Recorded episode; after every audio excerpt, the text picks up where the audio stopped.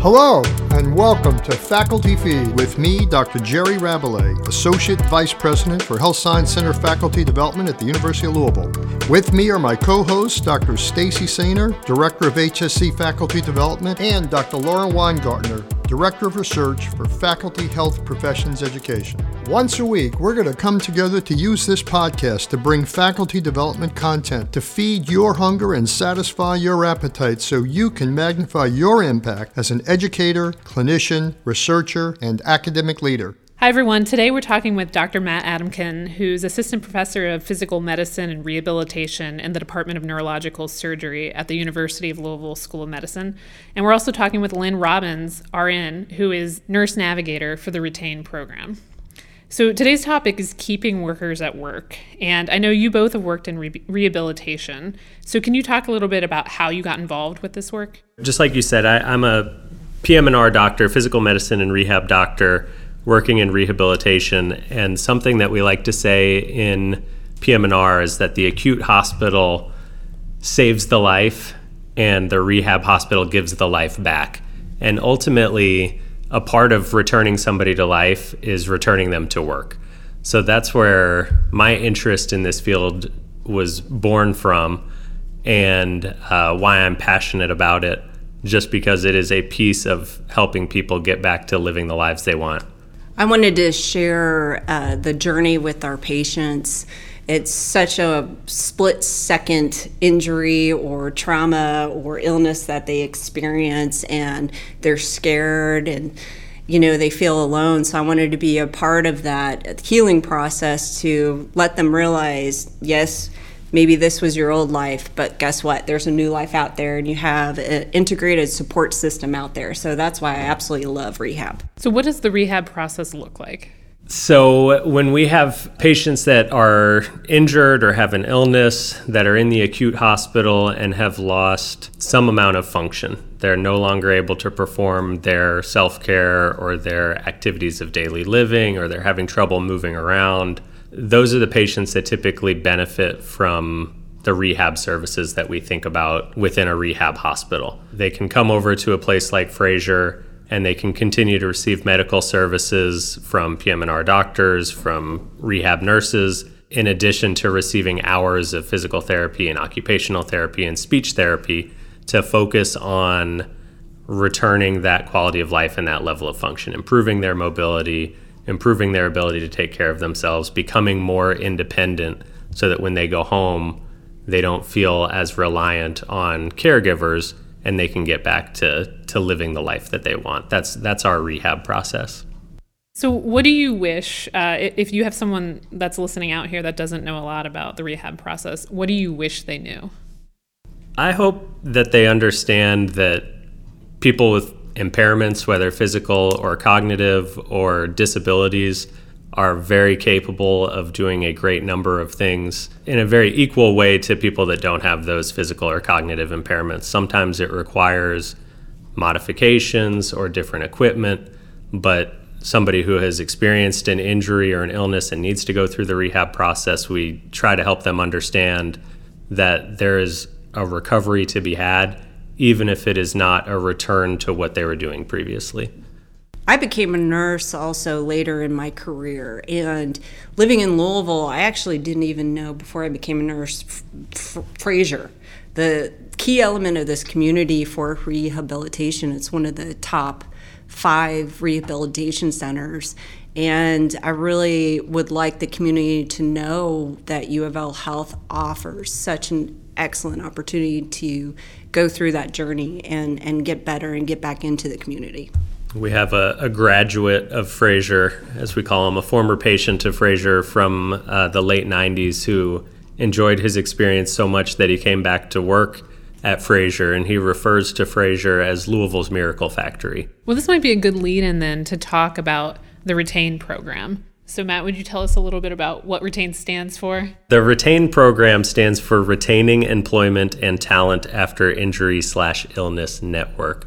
So it's a mouthful, but essentially what this is is a federal grant uh, sponsored by the Department of Labor that has been rolled out in two phases. Uh, phase one went to eight different states in the country and was a pilot project to try to create a program that could help people who have experienced an injury or an illness return to the workforce rather than end up on long term disability. Kentucky was a part of that phase one and was very successful in their rollout of the program and fortunately qualified to be a part of phase two, which only four states were selected for in the country. So, phase two is what we're in right now, and it is a $21.6 million grant to the state of Kentucky, of which U of L and U of L Health are a subawardee of part of that contract. Very broadly, the goal is to help people either remain in the workforce or return to the workforce when they're going through some sort of medical event. There are a great deal of resources that the Retain program provides to help people return to work in that capacity that I'm sure we'll talk about, but ultimately that's what the Retain program is. Who's this program targeted for? Who's eligible for it? The eligibility criteria is 18 years or older. They have to have worked one day within the past 12 months. Um, this is a verbal statement, it is not verified through W 2. This is aimed for people who have sustained an injury or an illness, especially right now. Think of uh, COVID and all the long haulers. Right. You know, they're having fatigue issues, heart issues, and we need, they want to return back to work and we want to get them there. So this is a great resource for these type of uh, patients. So it's probably important to clarify that this isn't just for University of Louisville Health System employees, right?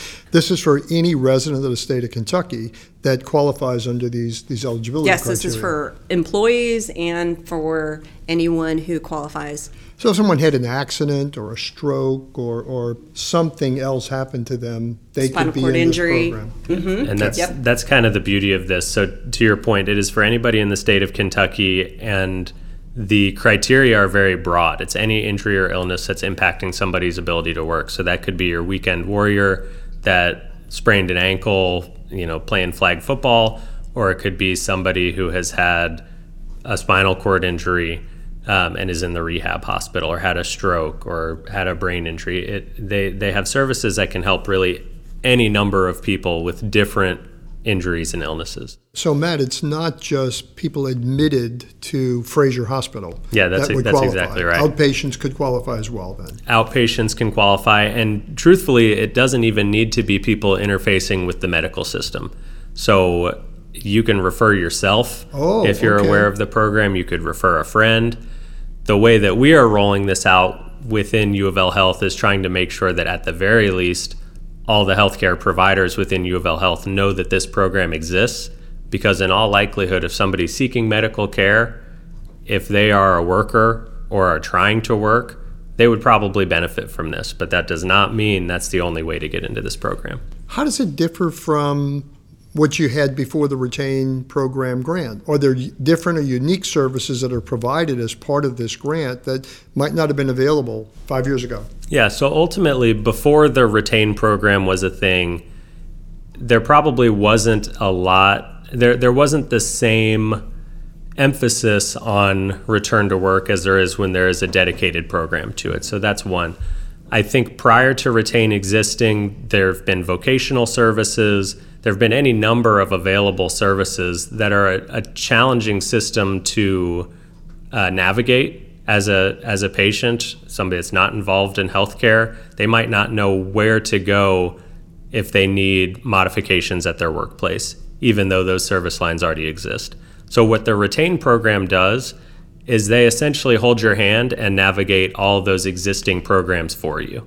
So, what they connect people with is what they call a return to work coordinator.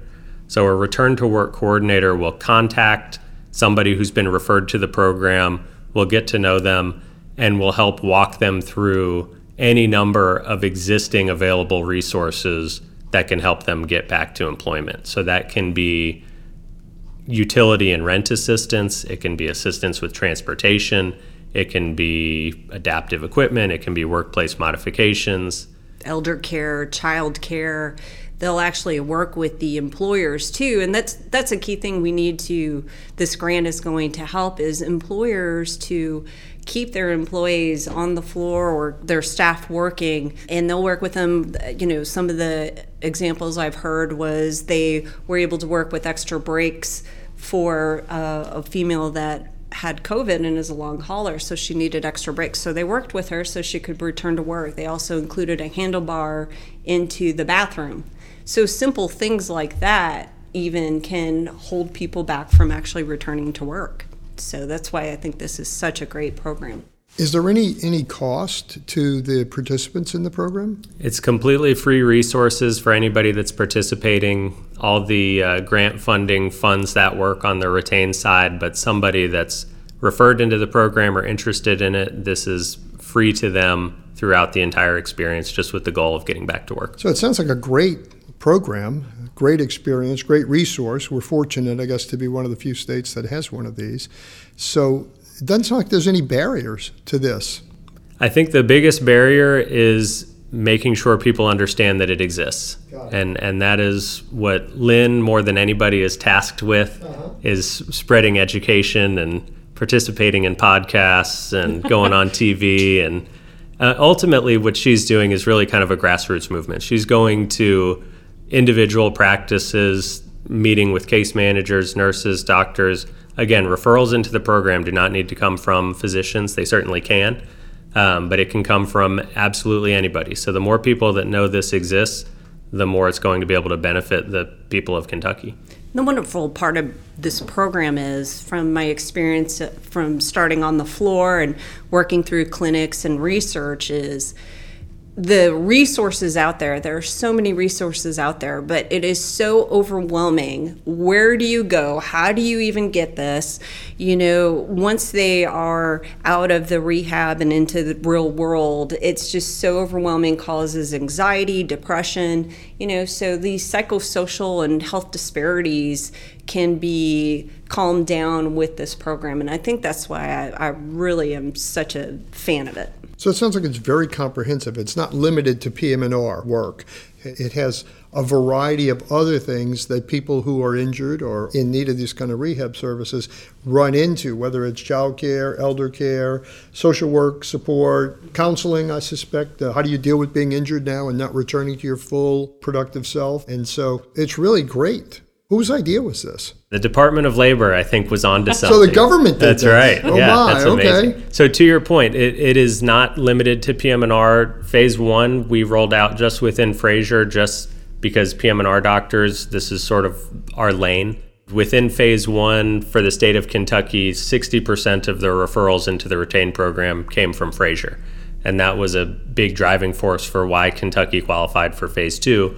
But now it is our duty to make everybody be thinking about this as opposed to just those that are practicing in a rehab hospital. Our goal is to have 3,200 referrals uh, by the year of 2024 of April.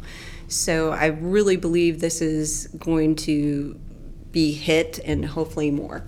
Because the wonderful part about it and why I get really excited is we can actually be a part of policy change.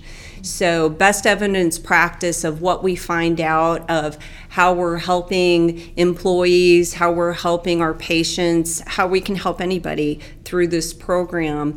Uh, this information will be presented to the governor. So, one referral that each person makes will make a difference in policy change and show that we need an investment from beginning of injury or illness to help everyone to limit the overwhelming aspect of okay where do i go from here? How do i get help?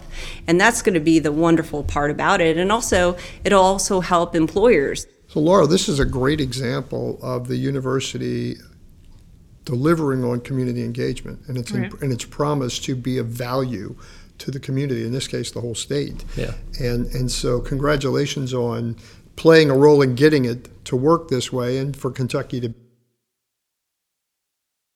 yeah, thank you. The, the, the beauty of this is everyone's interests align all the way down from the individual up to the state. So, the, can, you, can you talk a little bit about that? Like, yeah. what what is the benefit for the state, for the employer, for the the patient slash employee? What does that look like? Yeah. So at the individual level, you know, the first thing you think about is the benefit of returning to work is financial. I think that's the first thing everybody thinks about, which is absolutely true, but it goes beyond that. Um, it includes, you know, insurance and benefits, which are still financial, but also psychosocial benefits, the ability to go and interact with people, physical benefits because you're more active and you're exercising more, going back to your workplace as opposed to remaining at home. So the benefits to the ind- individual are immense. The benefits to the employer are equally large. The employers are far better off retaining retaining their employment uh, there than having turnover and having to train and hire new people to fill positions that were previously filled. And then you take that up to the state level. The state benefits from this by keeping people in the workforce, keeping unemployment down, and keeping people off of long term disability. One other thing that's probably worth mentioning is what I run into a lot in the patients that I see in the rehab hospital are people have had an injury and their first instinct is I need to go apply for disability benefits. They they know they're not going to be at work for some period of time and they need to still pay the bills. And the only way that they know how to do that is to apply for disability. And that is absolutely a way to do it. And frankly, the retain program can assist with people signing up for that if that's something that's beneficial. But I think what these return to work coordinators do, and they, they specialize in all sorts of different fields related to this topic, um, but they can open people's eyes to a wealth of other opportunities to accomplish that without applying for disability. So, whether it's programs that can help with paying bills, or if there are other hurdles that prevent the person from working, um, they can help navigate that. And I think here's another very important piece. Um, the retain program is not only trying to get people back to the same job they were doing.